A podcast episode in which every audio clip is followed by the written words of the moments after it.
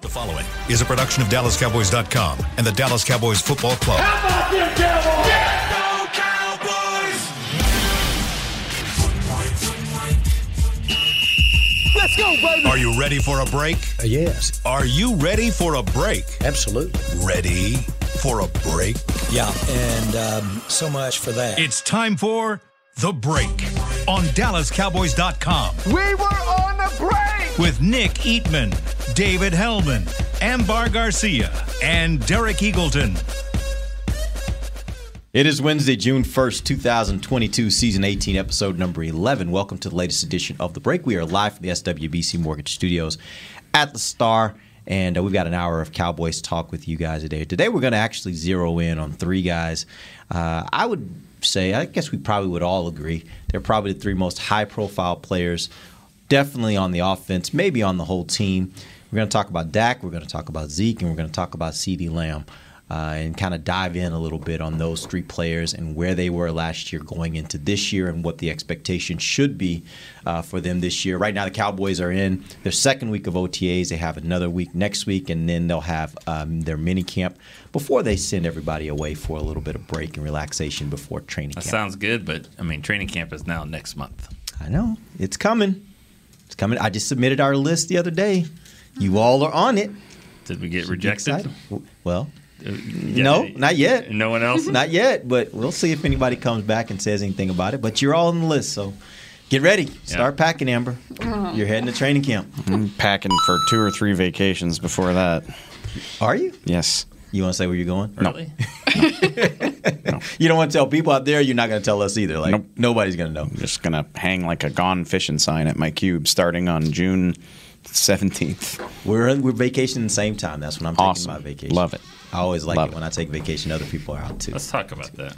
Let's, let's talk about it. I didn't know there was three or four vacations. Mm-hmm. I got two. So you might want to plan a few, Nick. Yeah, right. Can. You got can, it right. Can if Dave's did, taking three. Some of them are weekends, whatever. Yeah. Yeah, it works. All right, let's jump in. Uh, I want to talk. I want to start this conversation first with Dak. Uh, last week, uh, he met with the media for a little bit of time, and uh, one of the things that jumped out to me, he was talking about being focused on his footwork and consistency. He said he's fully healthy, as it was not the case last year. And I want to start the conversation there, um, just in a in a general sense. If you look at how Dak performed last season, what do you think is the the area where you most want to see him improve going into 2022? Uh, start maybe start off better. I mean, we had too many slow starts In games, in games. Um, sometimes they were able to come back from that and, and, and rally and, and take care of business. Sometimes they weren't, and they find themselves digging a hole there. I mean, I, I think that whether that's Kellen Moore and him, uh, you know, whatever that is, but I think that, that he he needs to figure out ways to kind of come out hot, be better early, and that would help Zeke be better and then that'll help the running game and all that if you can kind of establish that. But I, that that would be one area that may not be a specific, but I just think starting off early on games is something they can improve on. I laughed because, like, I don't have a great answer for that. In a vacuum, I don't think Dak Prescott needs to improve very much. He was in the short list of MVP consideration. Like, I, I say this all like I feel like a crazy person the way that like that has just been swept to the side. And I get it, it he fell off. The whole team fell off. But and that's why it's a hard thing to answer.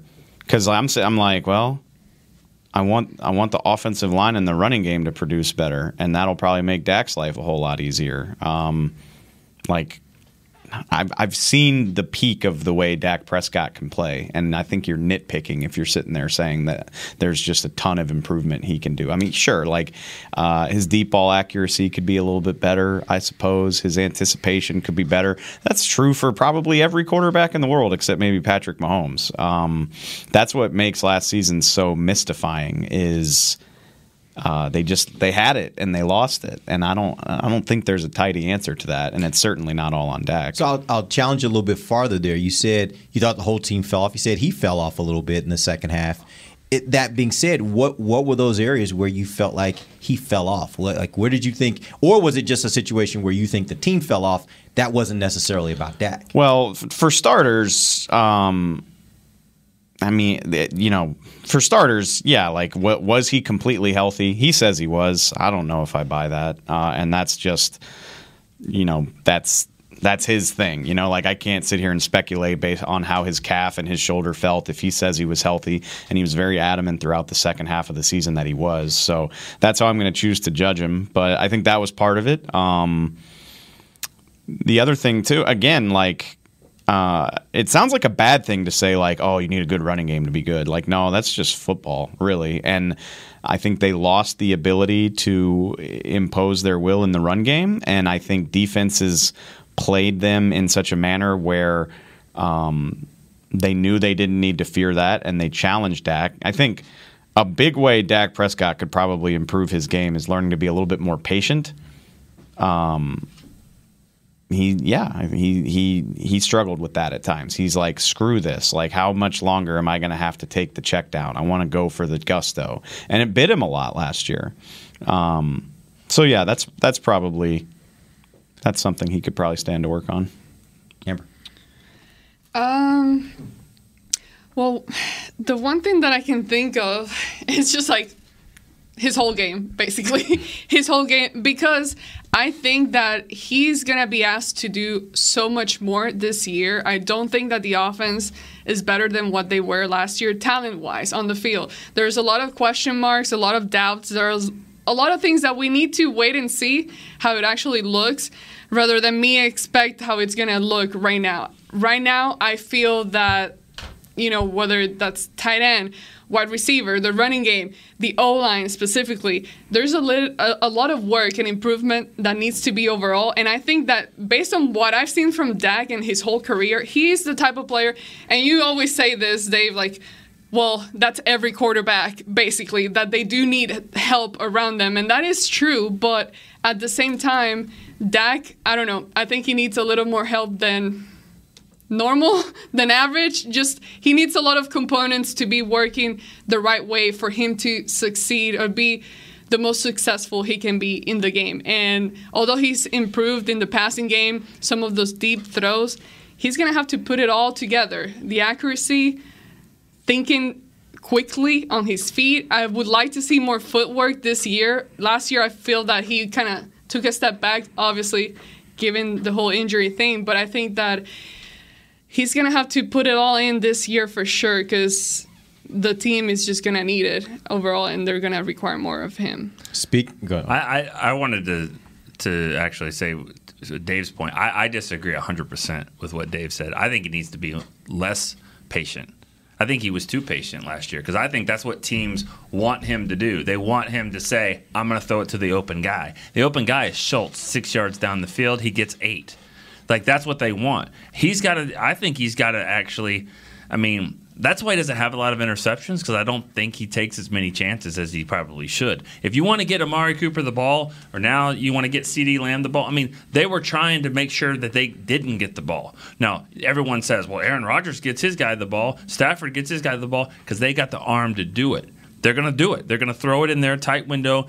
That may not be as open as Dak wants it to be, so they'll, he'll throw it over here to Jarwin or Schultz or, or dump it off. These guys have 40, 50 catches, but it's hollow. Are we sure that that's not a function more of the offensive coordinator, though? Because if the offensive coordinator Okay. is setting up the I'm offense in a way, then. yeah, I'm just saying. I, I, want to point that out because I think that there could be a situation where the offensive coordinator is setting it up such that the quarterback gets the ball to the open guy, and that means that the Yeah. open guy, if he's six yards down the field, now the offensive coordinator is going to have to do a little bit more work and figure out how to scheme open the guy you want to be open, rather than just saying whatever they give us is what we'll take. Exactly, and, and and you're right. If that's Kellen, then that's on Kellen. Uh, But but I I just think that that they kind of play into the defensive hands a little bit. They they like, all right, well we'll give you Cedric Wilson, we'll give you these guys, and then we'll tackle them and and we'll get off the field. Yeah. And there's a balance there. I mean, you don't want you don't want this renegade guy throwing and getting picks all the time. So that's that's the thing of it. I mean, this is his seventh year, and I mean, even Romo said it back. Romo said he figured things out in 2013.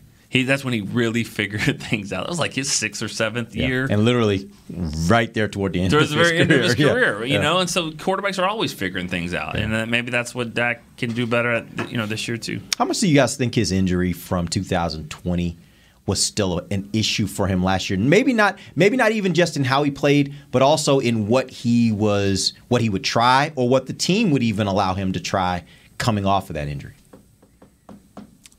He, didn't seem like he ran as much, so I. It, but they said that going in that he was gonna. He was said he was gonna be smarter about it.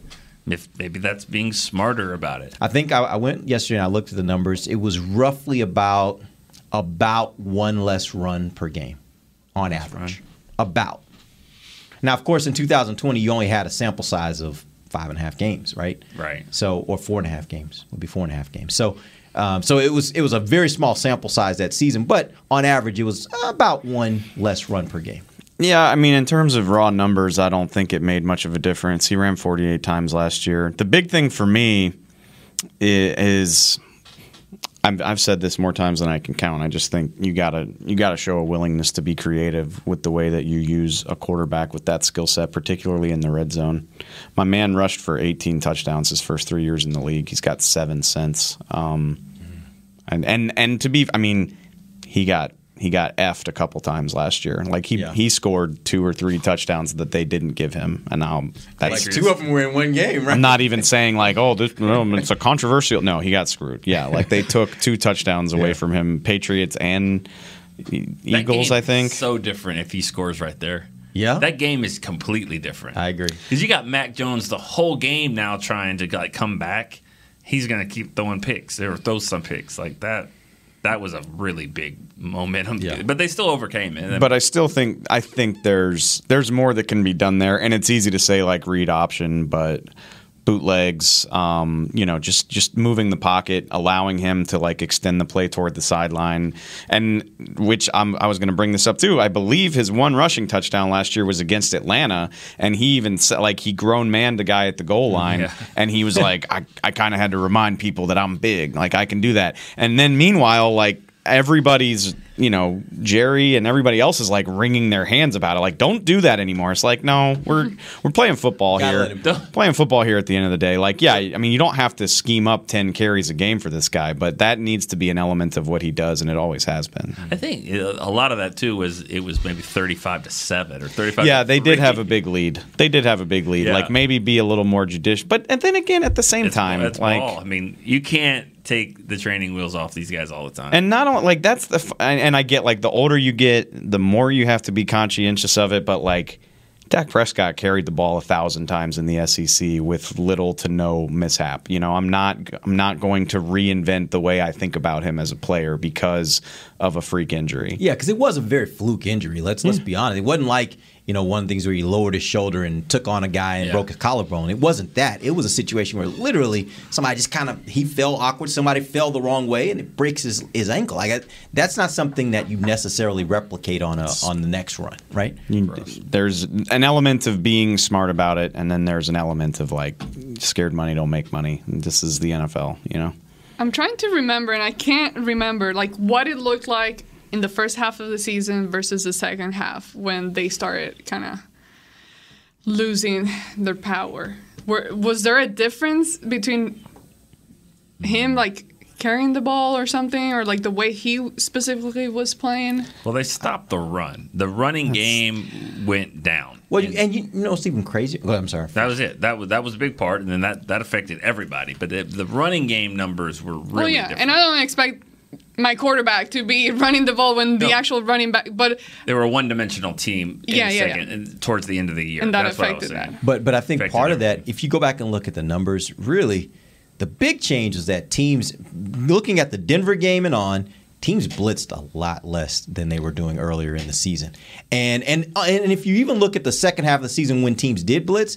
Typically, it was the division teams, and the Cowboys handled it really well, right? They handled. There was only one game where it was a game where they got blitzed, like it was one of the top five games. I want to say that they got blitzed where they lost, and that was the Arizona game.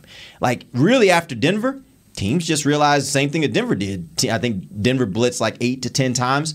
Teams just started realizing keep everybody back, blitz every once in a while, you're going to force this team to have to basically beat you with the. But they, they, we'll let you run. You got to beat us with the pass, and and that's where the Cowboys just couldn't figure it out. and to go back to and I I mean I do think he needs to be more patient because that like this is this is the long game and you're seeing this all over the NFL. Mahomes struggled with it last year. Teams play Justin Herbert this way. Those two guys have cannons that can I mean Dak, Dak just doesn't have that arm strength. He just doesn't. I mean very few people on earth do. Yeah. Um but you, you, you see these teams drop back and playing too high all the time and daring you to get impatient. And so you're trying to force things into windows against six and seven man coverage. And the Cowboys' great equalizer is that when things are going well, they can just maul you with the run. And if you don't get out of that look and contribute more guys to the box, then you're screwed. And they're going to run for 190 yards, and there's nothing you can do about it. And they lost that ability in the second half of the season. The line fell apart, guys got hurt. Zeke fell apart. It is easy to forget, and I'm not trying to let him off the hook completely. He makes a ton of money and hasn't lived up to the contract, but like Zeke was rolling through the first six weeks of the season. Uh, When did was, he get hurt? When did that injury happen? I think he hurt the PCL against Carolina, if I believe, if I remember correctly. Four or five. Yeah. Yeah. But I mean, they were averaging like 190 yards and per he game. looked good. Like just watching Yeah. him, the eye And test, he looked really. By good. the way, that was you know that's a very small sample size, and one of those games was against Tampa when they gave up on the run in the second quarter. So that's how dominant they were. And I get it; some of those defenses were bad. Philly's defensive front is not bad. You know, Hargrave, Cox, Brandon Graham, those guys like they mauled those guys. Yeah. Um, Jordan Davis. I mean, welcome to the party, pal. So, um, but yeah, so I mean, like I said, I think you run the risk of oversimplifying it, but I think for them to be at their best, they need to be able to run the ball more consistently than, and I think that it all builds off of that because. It's easy to play too high when you're not worried about them uh, rushing for more than you know three and a half yards per carry. Yeah, back to the point of what you were saying, Amber, asking about what happened differently in the second half. This was interesting to me. I was looking at some numbers from last year. Did you guys know in the first six games of the season, Cowboys receivers had four drops across six games, average of about less than a, a drop a game. Second, I mean, in the, in the final 10 games of the season, they had 24 drops, an average of about 2.4 drops per game. Um, makes me start wondering if, in a lot of ways, we gave Dak a hard time, we gave the running game a hard time, and if more attention should have been paid to the fact that your receivers were failing you in situations where they were just dropping the ball. Are we sure that's not an average? That's not the way it is around the whole league. I don't know. I'm just mean- saying. You look. It's, there's a stark difference between when they were rolling in the first part and when they Yeah. took the downturn. There's the also a, another difference in every football season from the start of the season to the end, and that's what the weather it looks like. And I just wonder if that is a normal thing. Did they have any poor weather games last year? I mean, just any. I mean, Kansas City. I mean, you know, I mean, New York. I mean, you're just playing in, in conditions that I, I know New York was a tough one. New York was was tough to, to throw the ball around. I just think that might be a normal stat of like you don't you don't see that happen a lot, and then as the year goes on, it's harder to catch. You know, and, and who's also what's a drop? You know what I mean? We we found that out with when T.O. was here. You know, it, it hit T.O.'s pinky behind him, and then that was a drop because people you know categorize that as a drop. I'm just saying I think that might be a normal thing of a little bit more drops later in the season than early. I don't know. just as a general thought, I think, uh, I mean, for the hype that was placed on them, the receiver corps did not live up to its billing even a little bit. Yeah, which, and I'm sitting here saying like, oh, I'm, it's kind of nitpicky to try to say Dak needs to improve in this, that, and the other way. And it's going to be harder for him. Like that, I mean, I think AG, you and I differ on quote unquote what what it means when you say a quarterback needs help. I think all of them need help, I- and mm-hmm. I hear what you're saying, but like again, I bring up Mahomes all the time for good reasons because for most of his career he's been surrounded by elite level talent, and I'm not even just talking about Kelce and, and Tyreek Hill. I mean, their offensive lines have been wonderful for most Until of his they weren't, and we saw. well, right? I mean, the Super Bowl is a great example, Yeah. but um, yeah, I mean, but even you know the year he won the MVP, he's got like Mitchell Schwartz at right tackle. I mean, they've had wonderful offensive lines for the vast majority of his career. Anyway, there's less talent here now than there was last year for Dak. And- I mean, I think that's inarguable. And and I think you have to just this is just reading between the lines, but is Dak okay with that? You know, I mean, think about. I mean, the Cowboys said, "Here are five phone numbers to call these wide receivers." They've never done that, or not that we've ever heard. We value your opinion, and you call these guys and talk to them, and let's see. He said last week it's the first time anybody's ever asked him to do that. Okay, before the draft. but they're valuing his opinion. They Yeah. want to know his opinion. Yeah. And so it seems if his yeah, opinion was I gotta have 19 on this team, I'm not, and I'm not saying he's the reason that he kicked him off the team or anything like that. I'm just saying if they're valuing his opinion and all of a sudden they letting this guy go and it's a head scratcher and everyone around the league's like, why do they do this? They didn't get anything for it.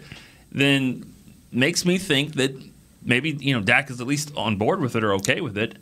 Unless it's one of those things like we're doing this, deal with it. Because you know how that goes with the Jones family. It's like there are certain things that what do you think, and there's other things of this is what we're doing. Yeah. and that might have been it. But uh, to I think you're 100% right, but I think everything you just said would apply the same way if you took out 19 and said 88 5 years ago.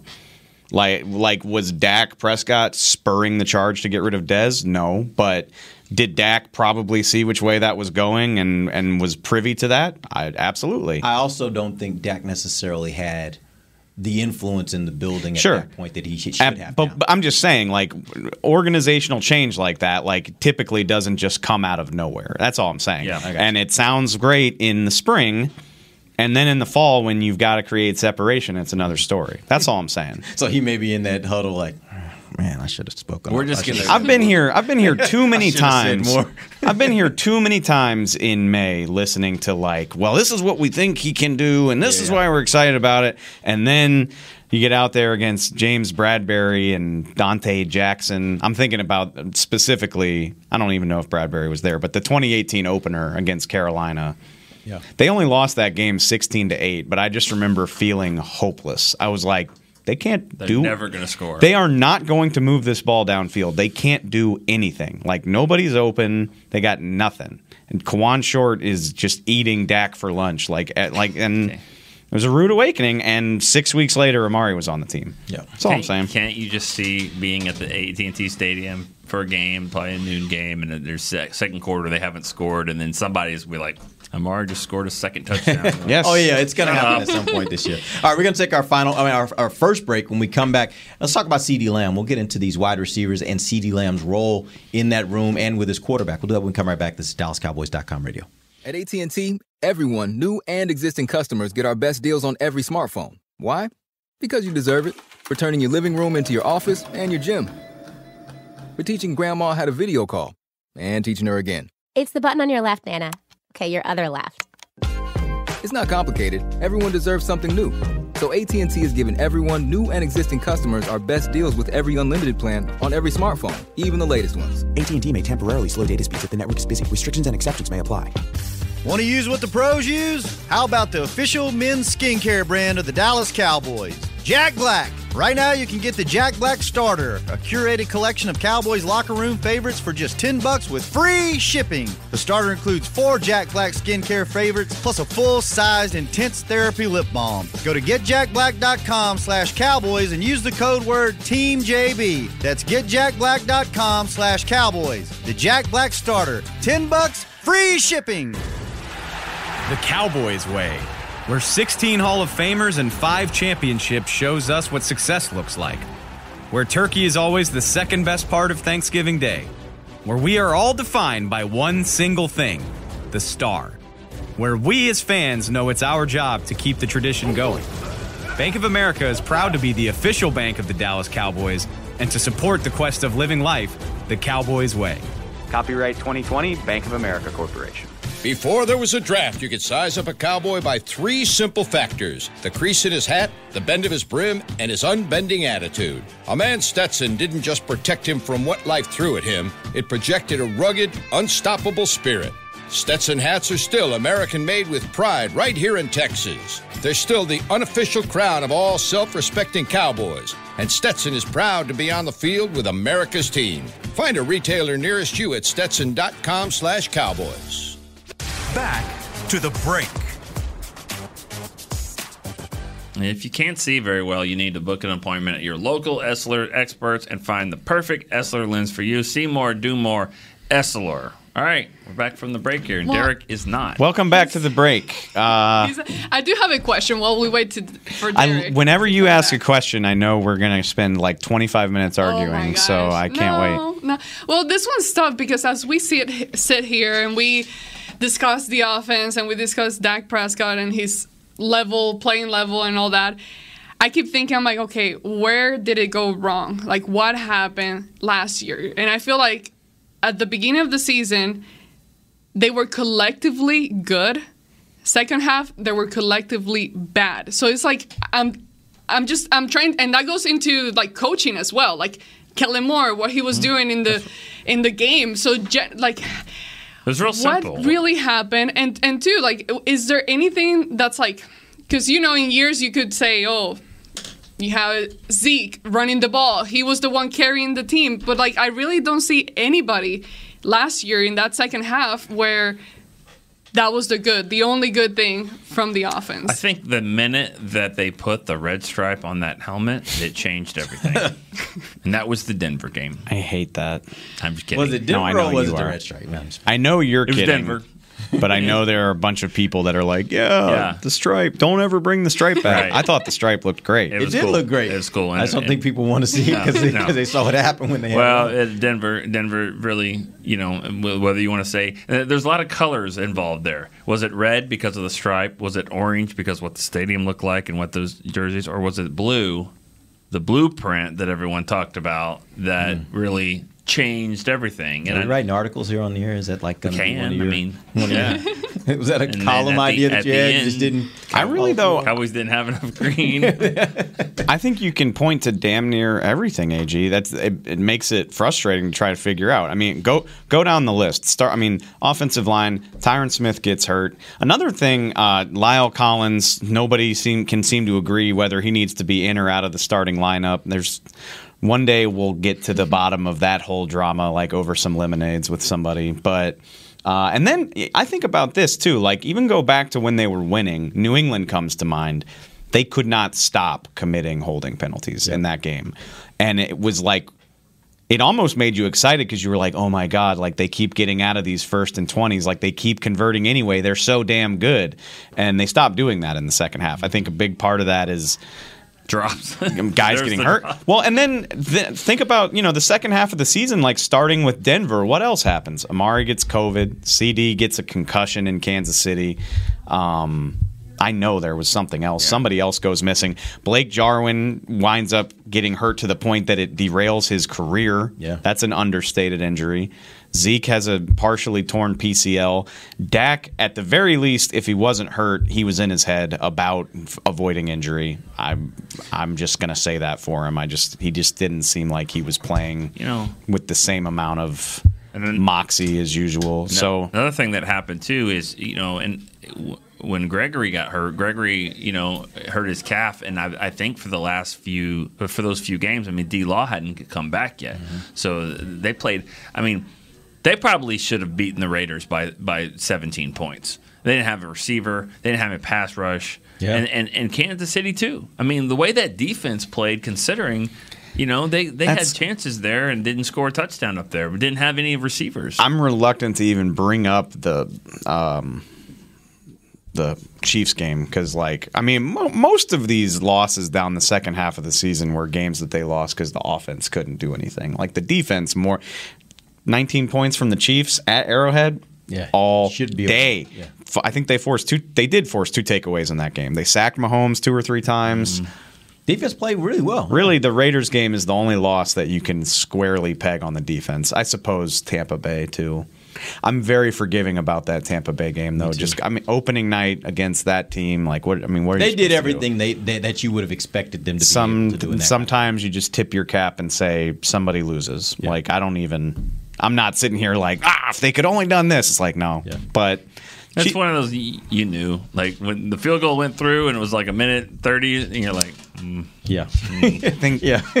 I was like, happen. I was packing my bag to go down, and Derek, you know, Derek loves to play that. He's like, "What do we think, Davey? What's gonna happen next?" And I was like, "They're gonna give up the field goal and lose." Tom, Derek, like, I hate to be a bummer, but I just wanted you to play along. it's Tom Brady. I just thought maybe you'd give me something interesting, but no, it was the same thing that we all knew was going to happen. All right, let's talk about. Uh, and I don't know where you were going with before I was. She's still I trying was to figure out what happened. Sorry, I'm I'm so sorry. Well, now we're trying to figure out what's going to happen with the wide receiver group. Yeah, well, I wanna talk about CD. That's another interesting part. Well, the, we heard this quote that came uh, last week. Clarence Hill, the Fort Worth Star Telegram, talked to Jerry, and uh, Jerry basically told him that he thinks that uh, CD, uh, or at least I'm going to say the paraphrase of what Clarence wrote, uh, was that CD will be an upgrade over Amari.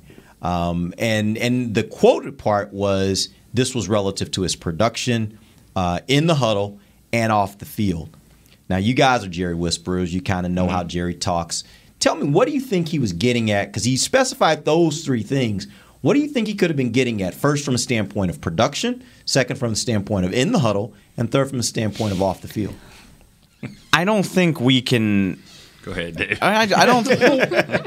look, I don't. I think we've. I think we've done all we can do to lay this out. Like I'm. I'm trying to. You try to lead a horse to water, right? Like there was dissatisfaction with Amari Cooper that had nothing to do with his like abilities as a football player. Like, haven't we made that Yes. pretty clear over the last four months? Like, in whether that's in terms of like the buy-in. Like, I mean, it, I, again, like I don't have to extrapolate anything. Jerry let you know on the radio how aggra- aggravated he was about not being vaccinated. He, I mean, he called him out like a damn thunderbolt. Like that's one of those things where you're listening to it and you're like, "Whoa!" Yeah. He said, "I not me," or "Are we not me?" Whatever he said, it's like, damn, he just took a shot at his star receiver right here on the radio. Um, and then and then you hear other things. We've talked about it on here, like pulling yourself out of the Jets game on the third play, or not being on the field on the crucial fourth down at the end of the de facto division title game in 2019. Like that stuff, it's fun talk radio fodder. It makes an impression in the front office as well, and like that's those are things that I've heard directly from people. That's not me guessing. Um, so yeah. and I'm fine. I mean, and also we were factoring in off season Jerry. I mean, he's he's always optimistic. He's going to be optimistic on this, and I'm I'm fine. It maybe CeeDee Lamb as the number one receiver can be better than Amari Cooper as the number one. That's very possible. What I don't think is going to happen is who's going to be better than CeeDee as the number two. The question has never been about Amari versus CeeDee. It's always cool. You got a pretty good number one. What all? What's going on with the rest of this? Pippen Pippen did a nice job of replacing Jordan that year in '94, but no one there was not another Pippen. That, Mm. that was the problem, and I'm, you know, I mean, I'm just saying that he did the best he could to t- kind of be the guy. He wasn't Jordan, but no, he he, he he wasn't. And, but I'm, I'm just saying, CeeDee could be better than, than Amari. But the problem is, is they had two of them, you know. And now Jerry also threw that quote in there about Amari should when he he should take half the field with him when he goes as a number one receiver. Yeah, there's another like shot across the bow. Like I think that was no, that was when Amari was still on the team. Yeah, that was like after, the playoff after loss. the playoff game. Which there's some everything that we, we say about like Dak does this or Amari does this, it all, or first half starts. It all kind of comes back to Kellen Moore. Like Kellen Moore's got to be got to be better too. He's got to be. And I mean, they all do. You know, you just said it. I mean, a lot of the defensive, you know, issues weren't really there as much. Some of it they were, but I mean, the offense was was the underlining problem here. It does. It irks. It irks me the way that this gets framed into like a CeeDee versus Amari thing when re- it's really more about. Okay, you got a pretty damn good number two. We'll see when he's available, and also. Again, this isn't Madden where the prerequisite eight months go by and you're 100 Now percent like to play, yeah. yeah. I'm So, I mean, he might even be ready to play. He might not be the same Michael Gallup right, away. Guys say that all the time. Mm-hmm. So, how good can he be and how quickly? Then you got a rookie a third round rookie, not CeeDee Lamb, a guy you took in the third round. Like we all hope for the best for that, but it's no guarantee. It's it's always been about what the rest of the depth chart looks like. I got no worries about CeeDee Lamb. It's everybody else.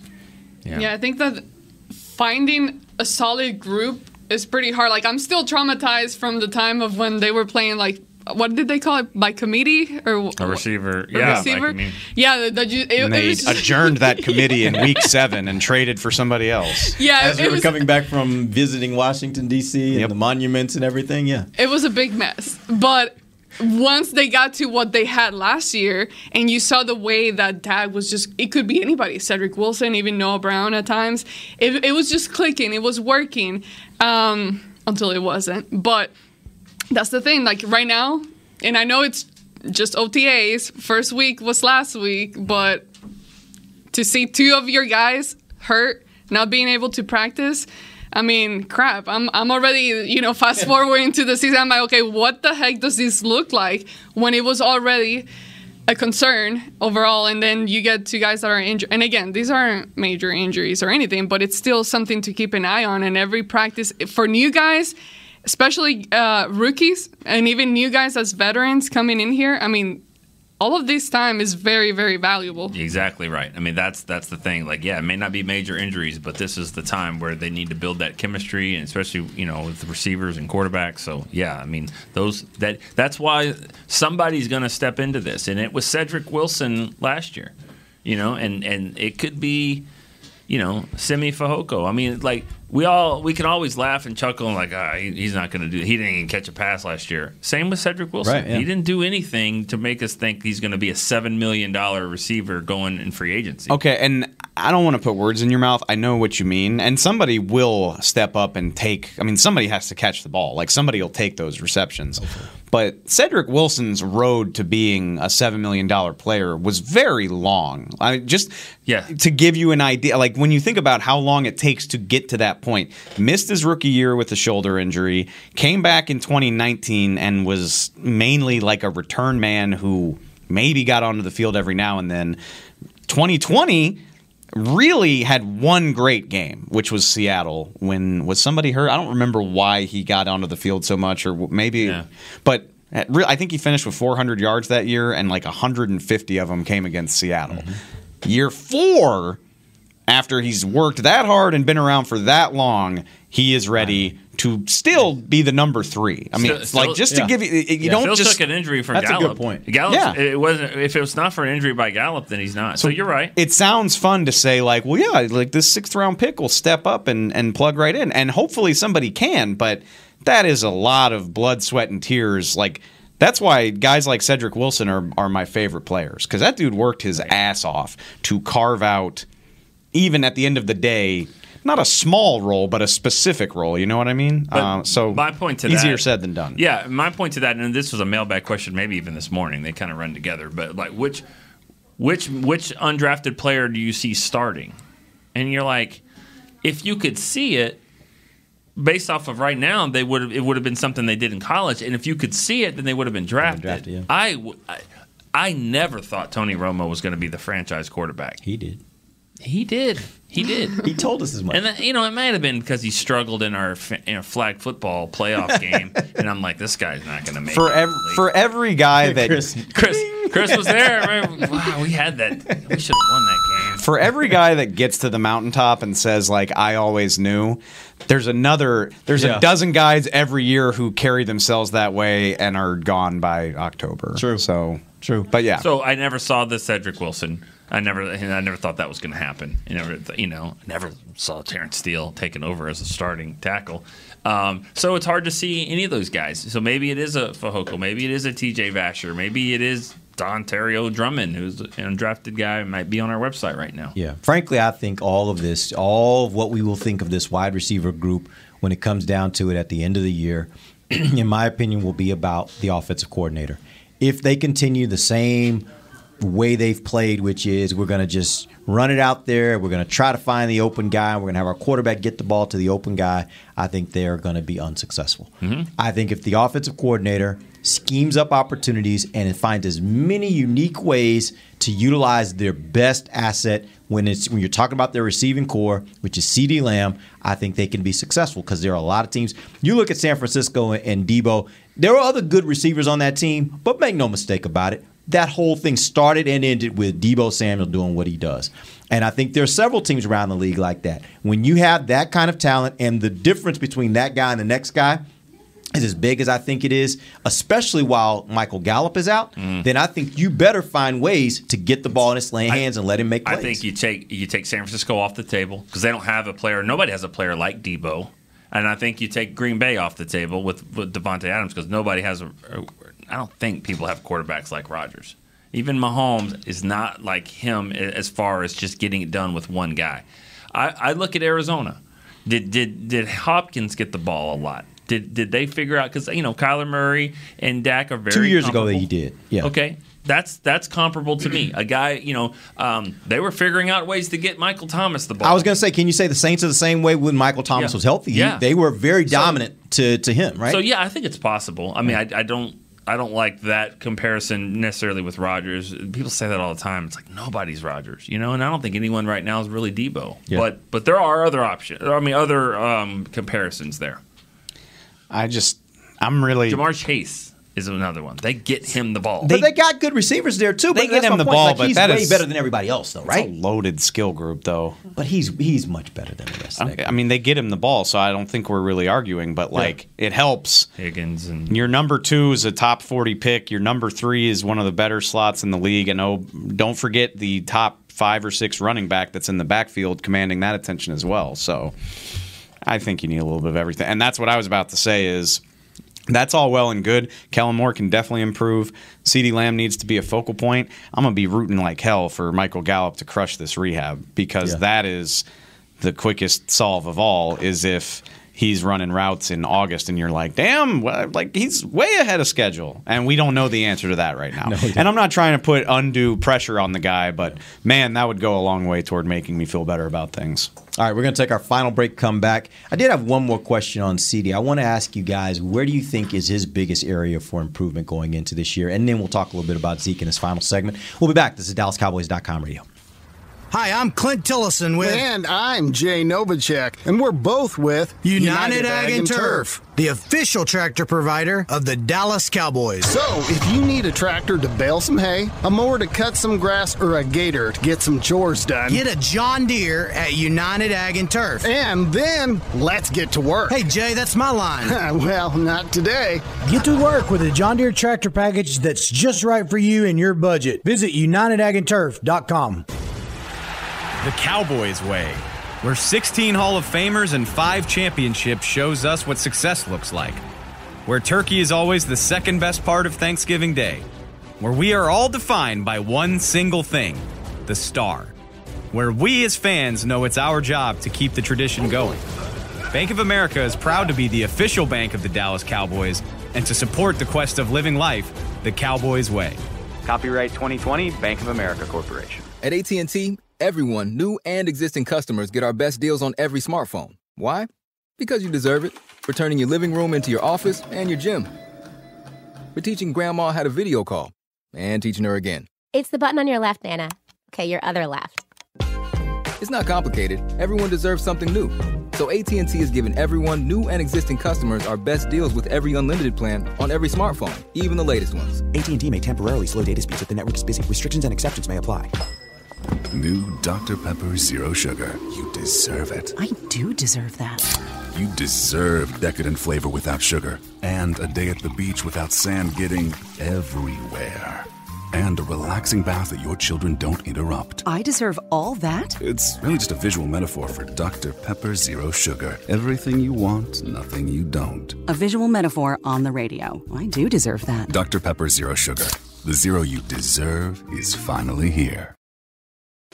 Back to the break. Next Tuesday night, June 7th at Riders Field in Frisco, the ninth annual Reliant Home Run Derby is back at 6.30 p.m. Come see your favorite Cowboys swing for the fences to raise money for the Salvation Army. Free admission to all. See you there.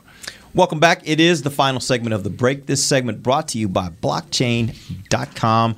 And uh, we were talking about CeeDee Lamb. We're going to continue talking about CeeDee Lamb. My question for you guys is where do you think is his greatest area for improvement? Where can he this year really, really take a step in getting better as a receiver over what he's been to this point in his career? I think it's probably lazy to say, but everything. Be the man. I think he's got to, you know, be the dude. Like, that's that's what he hasn't had to do that before. Coach, what do I need to improve on? Be the dude. Uh, be the man. Just be the man. Yep. okay. I hope the coach got a better answer. I just just start playing like Aloe Blacc. I'm the man. I'm the man. I'm the man. That's it. That's it. Just, I'm the just- man. Just be the man. I just have snapshot memories of CeeDee's goofs, for lack of a better word. I mean, week one, Dak's pick in week one was on him. That's a drop. Yeah. Uh, I have a vivid memory. I think it was fourth down, right outside the red zone at the beginning of the Saints game. They schemed him open, and, and maybe some of it was on Dak, but he and Dak miscommunicated, and the ball. I mean, he might score if the ball if if they had been on the same page about what was happening. Um, just stuff like that, where it's like, you know, I th- your your hands are are not as consistent as they could be. Your route running is probably not as consistent as it could be, and that's it's not to say he's like a bad player. He made the Pro Bowl, but Yeah. If you're going to be the number one receiver, you need to get better at all that stuff. And they like what we were just saying in the second segment.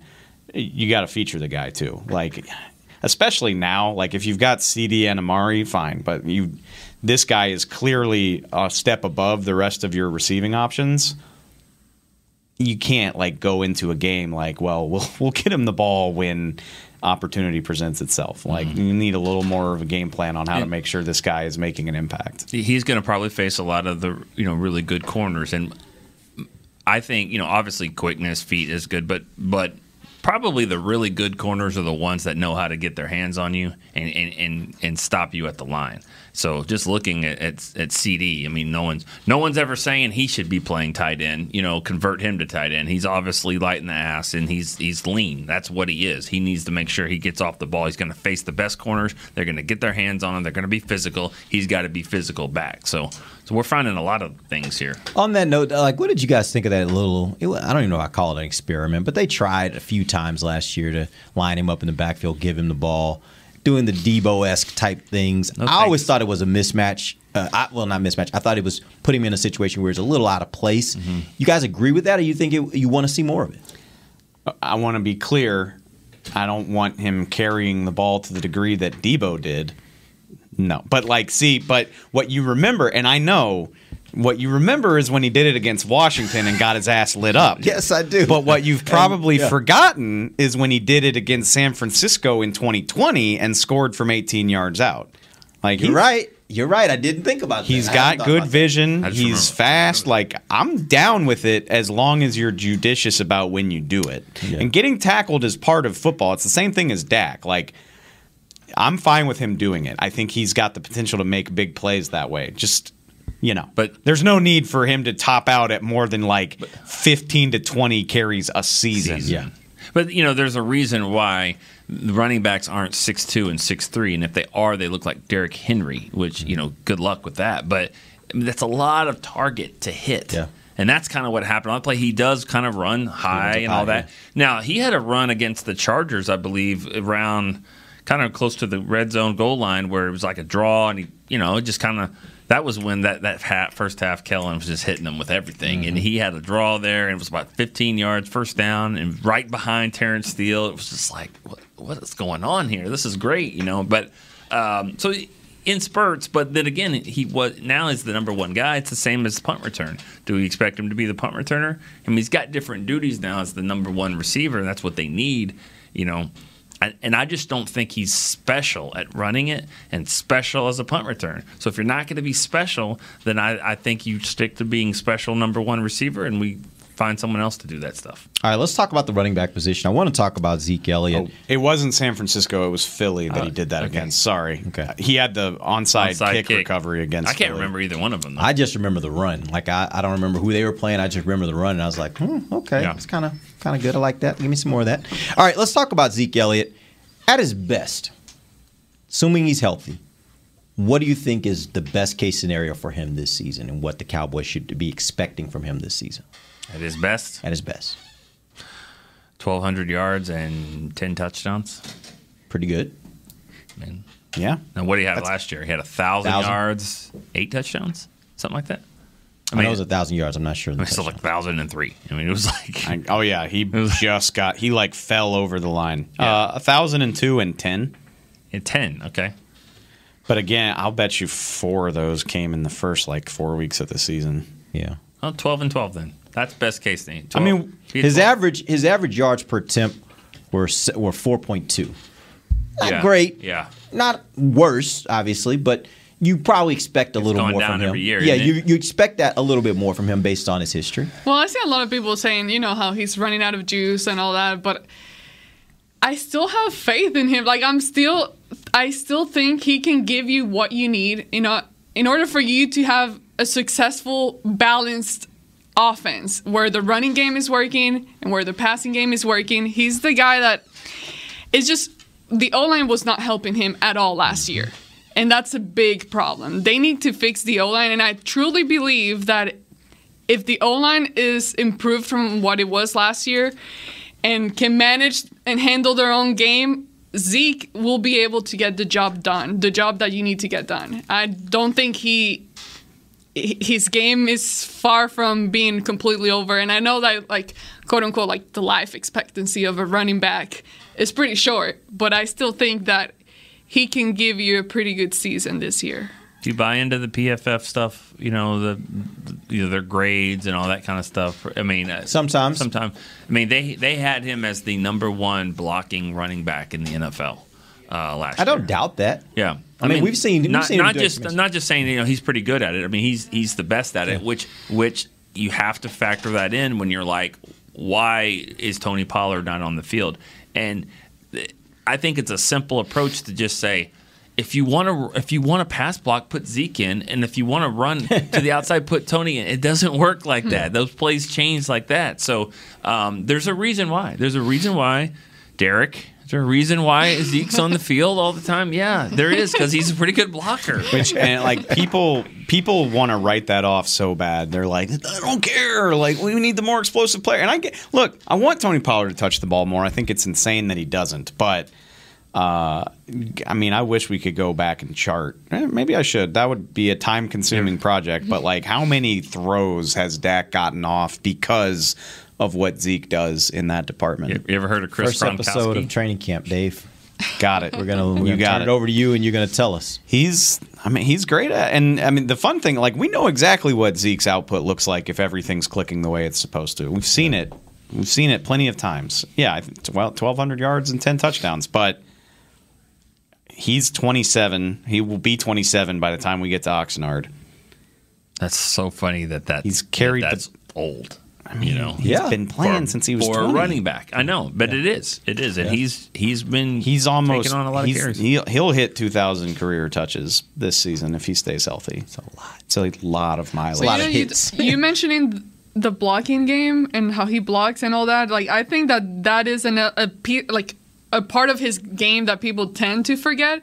And I have so many plays like that I vividly can remember where he just goes in and he's not afraid to block mm-hmm. whatsoever. He goes in and sometimes he gets he just bounces back, mm-hmm. but he gives it his all and it's enough and it's like he really helps in that way even though it doesn't show in stats. twice a game last season. It was like, oh, yeah, that was really cool, but make sure you go back and look at the fact that it only happened because Zeke laid out in front of that guy. He blocked one of the most amazing plays he's ever made was when he took out two 49ers at Yes. once. I don't know if he did it on purpose, but he did it. Yeah. He got one guy with his upper body and like tripped the other Well, guy. I don't like- remember what happened with the pass, but it, Dak would have been mauled if he hadn't done it. Here's something that just off topic a little bit, but about in baseball, you know, they do a pitch count.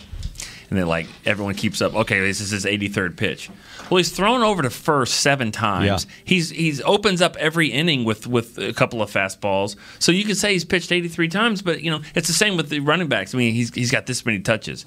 You're not counting the seven collisions he had with their middle linebacker. You know, so that that goes too. Like you said, Amber, she, he is like he's not. I mean, afraid of anything. Yeah. I mean, he has always played with that fearless, you know, mentality. So the fact that this is his seventh year and we're we're still thinking he can be a, you know, thousand yard, twelve hundred yard runner. I mean, I think I think it's it's been pretty good. I mean, he's had he's had a good career, and but his contract is calls for him to be a great player right now, and I don't know if he can be great, but 12 and 12 would be pretty great for a running back. It would be, but it, it comes with a lot of concern. I mean, it so you're counting on the durability of a guy entering his seventh season who's been a work, workhorse all seven seasons.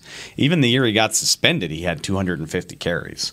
Um, Hmm. And how confident are we that the offensive line will be quote unquote fixed? So, which do you think is the bigger issue? Do you think it's that there's been somewhat of a decline, maybe in certain skills for for Zeke, or do you think the bigger issue is the offensive line? If he gets holes, he can be up there with the very best running backs in the league. I thought he looked as good as he had since his rookie year through the first five weeks of last season, and it's not to say better than he was as a rookie, but as good. Yeah, like he had he looked more explosive. He looked more decisive. Um, I mean, I, I, I, I, and I know. Sorry, Nick. I know you can't do this, but like if you if you calculate his first six week numbers for the whole season, you're talking about thirteen to fifteen hundred yards. Like that's Yeah. how he was playing. So I, I put it more on the offensive line Me too, because also when you look at look at 2015, that was the year before he got there. That offensive line was pretty good. I mean, Zack Martin, Tyron Smith, Travis Frederick, they were really good offensive line. You're talking about Darren McFadden at the end of his career, Alf, Alfred Morris at the end of his career. Still, if the blocking is there, we saw those guys have some good games. I mean, 1,100 yards rushing for Darren McFadden at the very end of his career. So when that line is there, those guys can can still block. I mean, I think that's the bigger issue is that they That's took a bigger drop than their than Zeke did. That's how I see it too, where he's no longer the player that can, like how he was at first, where he could create holes. If there wasn't one, he could just bust through there and make it happen. Mm-hmm. He's no longer that type of player the way I see it. He's the type of player that does need the help from his teammates and the O line. So that's the biggest difference in my eyes, at least, that he went from being the guy that could make it all happen all on its own and get even extra yards, having like five men on top of him, to being the guy that, okay, now I do need a little help. Like, help me out. We're a team here. I was going to disagree with you a little bit, but then I ever thought of Week One against the Bucks. Does rookie Zeke truck that guy at the goal line when when Jarwin misses his block, and it's Mhm. just him and some journeyman corner or that you've never heard of, like Zeke trucks him, and he Yeah. didn't. And I and I, that's that's just one example, but I, I, you're right. He he does. He doesn't finish the runs like he was like he did before, but he's you know you still need the holes. But you're right, he, he needs a little bit of help there. They all this is the theme Yeah, of I mean, everything. yeah. help help the guys. Yeah. like basically their team has to be better is I guess what I'm hearing from all these three guys we're talking about. They need everybody around them to also be They need better. they need some Jayron Kearses. That's what they need. They need three of those. These I didn't think he was going to be that good. They do. They No, need, no, I and don't- they need curse to be.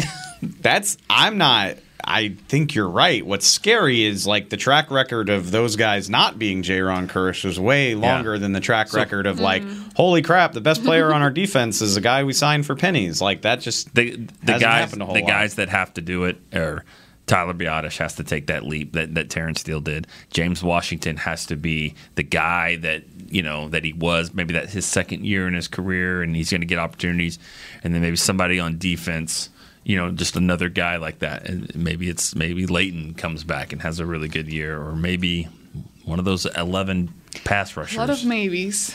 yeah I mean, honestly, they, the list of the list of people that we need to show us more than what we've seen to this point Yeah. is awfully alarming, in my opinion. Honestly, I, I think it comes down to the offensive. Like you, you mentioned Biadasz, but I think just as much, like what we're talking about is what is Tyler Smith going to do? Can he be better than Connor Williams? If he can be, especially in the running game, if he can be better than Connor Williams in the running game, your running game should be back on track. Except you need Tyron Smith to stay healthy. That to me is the big question mark that I don't think right now there's an answer for because I feel very, I feel really comfortable saying I think Tyler Smith's going to be better in the running game than Connor Williams. I don't know what's going to happen at left tackle because I I would bet money that he's not going to play 17 games. And if that's going to be the case, who's the guy? Who's the guy that's going to be out there at left Josh. tackle? Who's going to be protecting? who's going to be protecting your quarterback? Who's going to be the guy that's going to be able to make things work? At le- like that. That's the part to me that I just don't know that there's a great answer for. And I'm that's where I I think most of their success offensively is going to come down to those two spots and what happens at those two spots. Ty and Seki. Go get him. Call him in August and say, "Hey, we need you after all." Mm. I don't. That's. I, I don't know. I'm, God, that how bad is that? I'm kidding. Yeah. I'm I'm kidding, but it's you know the best jokes are born out of some kernel of truth. You and- always say hope. Honestly, I'm betting on Waletzko. I'm just hoping and praying that guy can play. Some. Okay. I'm hoping. like that's all it is. Is a hope. He has that's the all you size, but then you see him. I mean, I don't know if you guys talked about it last week, but it's like he's literally one of the biggest guys on there. Yeah. Is it okay? Cool, but you know the in big guys sometimes they just look kind of like sloppy and like. Yeah. so he, I mean. At practice last week, that's one of the things that I noticed is he's just a little wobbly. you I don't know who was on the schedule. top heavy, kind of like. I don't know who was on the schedule for North Dakota. Yeah. But I, I there's no tank, Tank Lawrence is probably on the other side of the mm. of the line, and I mean, but he's gonna he's gonna face some of that, a see- lot of that. Did you see what the Buccaneers did yesterday? Yeah, I did, and that that was I, I thought of you immediately, Dave, because you always those are the kinds of moves you're like. It, it's just it's a share. Akiem Hicks. Akiem Hicks Uh, goes one to of the, the better one of the Yeah. better big body D he, he doesn't in the stay healthy league. all the time, but when he's healthy, him and Vita Vea, like that's that. Good luck with that. I don't know how you're going to handle those two in the middle of that defense. Well, you don't you don't mess with them. You you run to the You do something outside 55 Yeah. times like they did. And, yeah, you know, week one when the Cowboys play them, when you would suspect both of them are going to be healthy, uh, that's going to be a that's going to be tough. I mean, you know, every every player has got got a little, know, they have they got some ego to them. We haven't seen a lot out of that out of Zack Martin, other than one time this last year he was like, I, "I'm I'm a right guard. That's what I am." yeah, and, and have no desire. to I just different. wonder. I just wonder if if when in the, the game plan is we're, we're not even going to mess with these guys in the middle. If he's just like, dude, let me block the guy. Okay, I mean, I, I know Ndamukong Suh he stomped his way around for ten or twelve years, but I can block him. You know, mm-hmm. I mean, I know he did it once. But. Yeah, I was going to say that. That's well, okay. Good. He was. A, he's been a really good player. really He's good player, yeah. He he wrecked that playoff game next to Aaron Donald. He was the one that was Yeah. given problems. But I just think that I, I've said it before. I think I think they would have had a different game plan if Zach was in there. I don't think they go away from the middle. Speaking of what he did in that playoff game, would would that be the kind of move? Like, would you have the same kind of reaction that you had about Hicks? Would you have that same kind of reaction if the Cowboys were to go out and get Ndamukong Suh? Is he he's still out sitting. I think he's still sitting out there as a free agent, isn't he? Yeah, I, I don't think he signed. I would be very excited if the Cowboys signed a great player at an affordable price. What's not to love about that? Yes, I'm, I'm wondering. I, I, you Misspelling made me his thinking now, but I, I thought I thought I saw that he was still a free agent. Yeah, he's still he's still Yeah. available. Which and I'm, I mean, Akiem Hicks just took his spot in the Bucs lineup. Yeah. So how about? I mean, we we've heard whispers about heard whispers about the name Anthony Barr. Like, Yeah. there are still things they could do that would make me happy. Yes, if Akiem Hicks was on this team, I'd be like, that was a pretty good call. No, absolutely. Yeah, Good absolutely call. about him. Yeah. You still. Um, it's June first, by the way. So that La'el money just hit the bank account, right? We rich. Yeah. Go do something with it, somebody. Do it. It's not too late. You got time to upgrade this roster before the games start. All Gotta worry about the future, not, not this Mm, season. There's only next so much pie. Yeah, I've you- been told that yeah. before. I'm, I'm Dak, thinking ahead. Dak is supposed to make. Dak is counting 40 million a year, and he has not counted close to 40 million a year No. yet. So at some point, he's coming? Is going to It's coming? more than that. That I it has to even out. what you're saying is true, but that doesn't mean Ndamukong Suh wouldn't want to play a year here for six million dollars, or I don't know how much it would cost to get him, but I, they, there, there's ways they could improve this team if they really wanted to. That's all I'm saying. Let's go. All right. Let's do it then. Appreciate you guys joining us. We'll be back next week, or these guys will be back next week. I will not be here, but you three will be Starting back. that vacay early? No, I got to go out and talk to the NFL. Oh, Uh, right, right, right. Our Okay. NFL meetings. So, um, NFL. yeah, got to go knock on the door. I'm just gonna walk right up. Let's have a seat and have some talks. So uh, I'll be gone. You guys will be here. We'll talk about the OTAs, and then the final week of our shows will happen the week following that when uh, mini camps are happening. We'll have lots of content that week. There will be uh, interviews with players, coaches, all that kind of stuff. So make sure you check us out the next couple weeks. For Nick Eatman, Dave Helman, Amber Garcia, I am Derek Eagleton. This has been the break live on DallasCowboys.com radio. This has been a production of DallasCowboys.com and the Dallas Cowboys Football Club. How about this, Cowboys? Yeah!